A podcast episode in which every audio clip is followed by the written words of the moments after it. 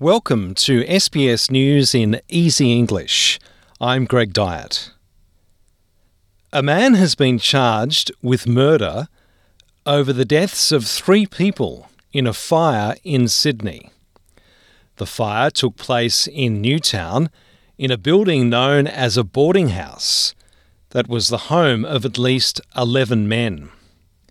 Two people are in hospital and one has very serious injuries. New South Wales Assistant Police Commissioner Peter Cotter has thanked those who helped with offers of accommodation and essential supplies. So it is really, really impressive for the community to come forward, and that is with accommodation and also supplying of food packs for some of the people that really were um, unhoused, I suppose you'd say, from the fire. The Prime Ministers of the Czech Republic, Poland, and Slovenia have arrived in Kiev by train to show support for Ukraine, the first foreign leaders to visit the capital since Russia invaded last month. More Russian airstrikes have hit Ukraine's capital, killing at least four people. US President Joe Biden will travel to Europe next week for face to face talks with European leaders about the Russian invasion. Vaccinated Australians will be allowed to enter New Zealand without needing to quarantine from April 12. And Prime Minister Jacinda Ardern says travellers from other countries that don't need a visa to travel to New Zealand would be allowed to enter without quarantine from May 1st. A man has died in the New South Wales outback after driving his ute into floodwaters in Broken Hill. Authorities say a 56 year old man drove into floodwaters on Tuesday night before being sucked into a concrete pipe. COVID 19 case numbers are up in Victoria with 9,391 new infections, which is the highest daily count since early February.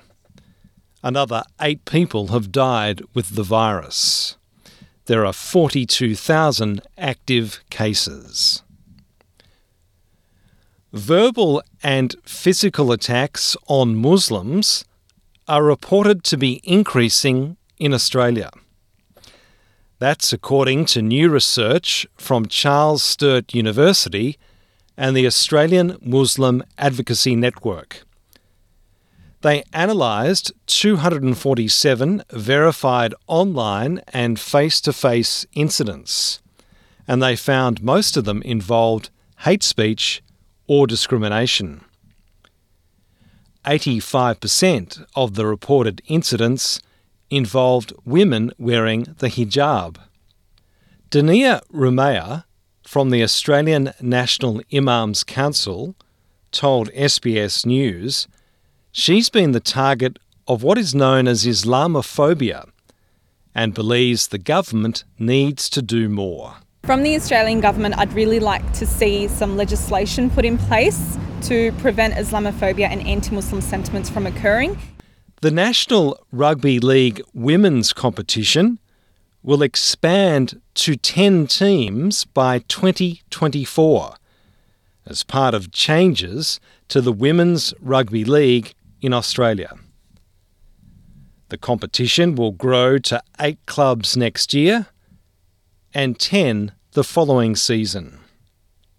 And in cricket, Australia needs eight wickets on the final day to win the second Test match against Pakistan in Karachi.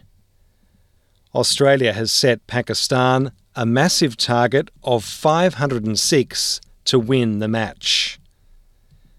I'm Greg Dyett, and this is SBS News in Easy English.